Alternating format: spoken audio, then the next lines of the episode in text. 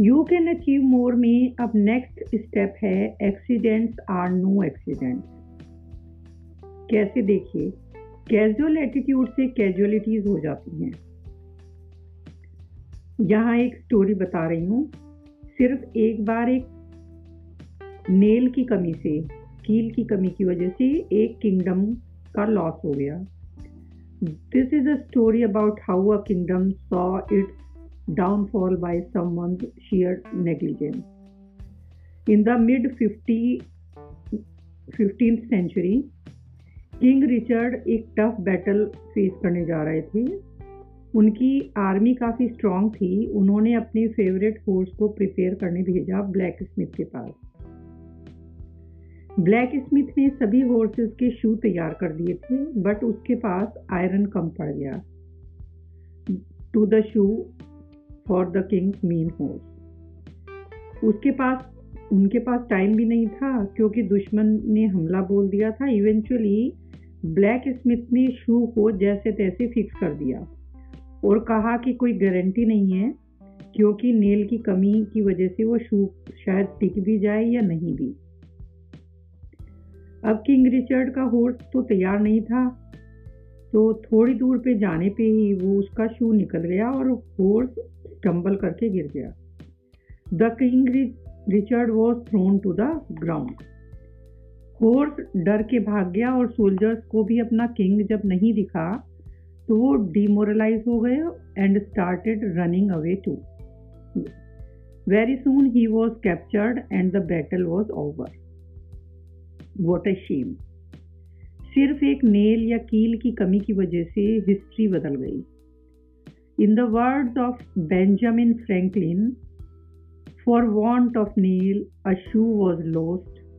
For want of, of a shoe, a horse was lost. For want of a horse, a battle was lost. For want of a battle, a kingdom was lost. And all for the want of a horse shoe nail. ये true story है इसमें कई सवाल खड़े होते हैं शू में nail ना होने के कारण हॉर्स तैयार नहीं था। तो फिर कौन जिम्मेदार था? क्या राजा को पता नहीं था कि उसका शू प्रिपेयर नहीं है हॉर्स का? और यदि पता था तो उसने घोड़ा क्यों नहीं बदला? या राजा से झूठ बोला गया कि घोड़ा तैयार है? या उसके पास इतनी आयरन की सप्लाई क्यों नहीं थी ब्लैक स्मिथ के पास? चलिए, जो भी था इन सब का कारण। इन सब का कारण था इंटीग्रिटी रिस्पॉन्सिबिलिटी अकाउंटेबिलिटी ओनरशिप की कमी और एक कैजुअल एटीट्यूड इससे एक बात क्लियर है कि ऑलमोस्ट प्रिपेयर का मतलब ये होता है कि नॉट प्रिपेयर्ड बहुत सी बार ऐसे बोल देते हैं कि almost done and almost prepare तो इसका मतलब ये समझिए कि वो पूरा नहीं तैयार है। And we are only as strong as our weakest link. ये कहते हैं लोग ऑलमोस्ट डन बट ये समझिए कि almost done is also not done एक बार एक टिकट चेकर ट्रेन में चढ़ा और लोगों के टिकट चेक करने लगा। उसने फ़र्स्ट पैसेंजर का टिकट देखा तो बोला, सर, आप एक गलत ट्रेन में चढ़ गए हैं। आप अगले स्टेशन पर ट्रेन बदल लीजिएगा। फिर वो आगे बढ़ा। तो उसने फिर दूसरे किसी व्यक्ति का टिकट चेक किया तो उसने देखा ये भी गलत है।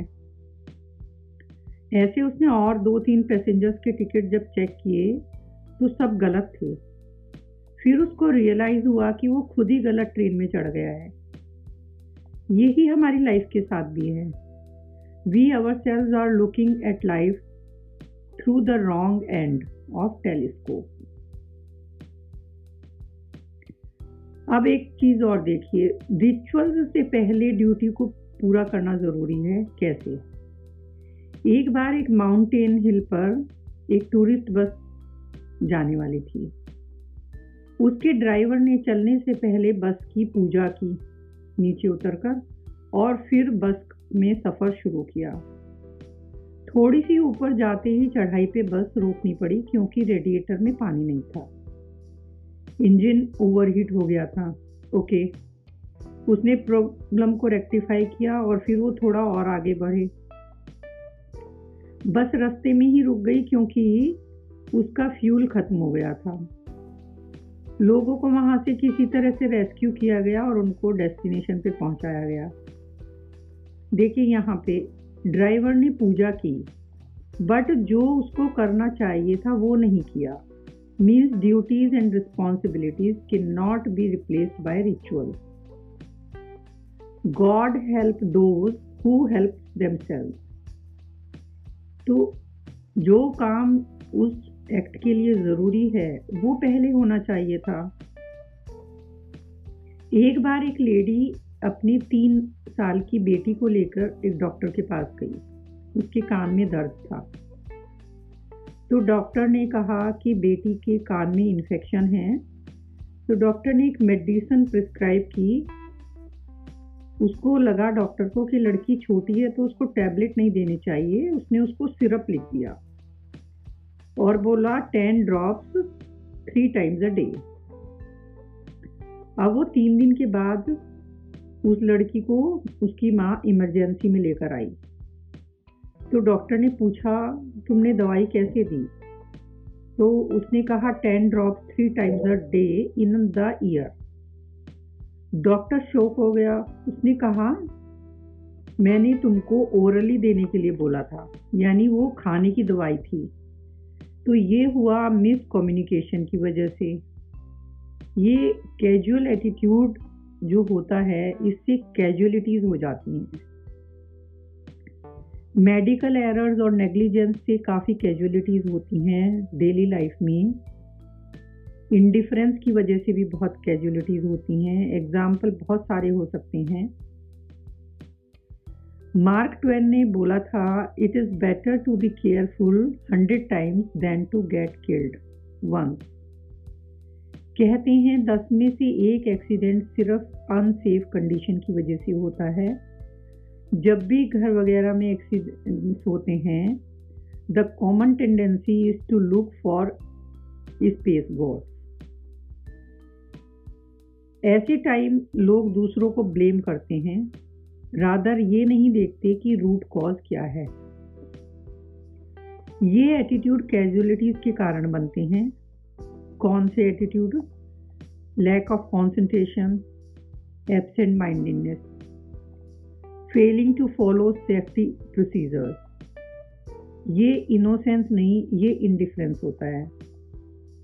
इग्नोरिंग और इनकम्प्लीट इंस्ट्रक्शंस कॉम्प्लेसेंस और ओवर कॉन्फिडेंस ओवर कॉन्फिडेंस से एरोगेंस आ जाता है और कॉन्फिडेंस से अच्छे आउटपुट आते हैं ओवर कॉन्फिडेंस से बैड आउटपुट आते हैं। डिसऑर्गेनाइज होने से या अनप्लैंड चीज़ों से भी जल्दी जल्दी में कोई काम करना without proper planning effective planning से स्मार्ट वे है रहने का सेफ्टी से। Not taking pride in performance it avoid all kind of hazard it set standard for a good environment जबकि प्राइड लेने से गुड परफॉर्मेंस आता है. Looking for short term gain at the cost of long term pain सभी लोग shortcut ढूंढते हैं. Shortcut से सेफ्टी में प्रॉब्लम आती है. जब हम जल्दी जल्दी में रोज़ तोड़ते हैं तो कांटे हमारे हाथों में चुप जाते हैं. One of the greatest tragedies took place because of arrogance and casual attitude उसका एक सबसे बड़ा उदाहरण है टाइटेनिक का डूबना 1912 में। ये अनसिंकेबल शिप था जो सिंक हो गया। 1500 113 पीपल की लाइफ उसने ले ली। The crew and captain were warned that they were heading to into ice field उनको बार बार वार्न किया जा रहा था but they totally ignored all warning वो प्री ऑक्यूपाइड थे with petty things they arrogantly said उन्होंने कहा shut up you are jamming my signal क्या ट्रेजिडी अवॉइड की जा सकती थी? उनके पास एनफ लाइफ बोट्स भी नहीं थी। What a sad example of casual attitude to casualty तो ये बहुत इंपॉर्टेंट पार्ट है लाइफ का। If you want to achieve more don't let casual attitude lead to casualties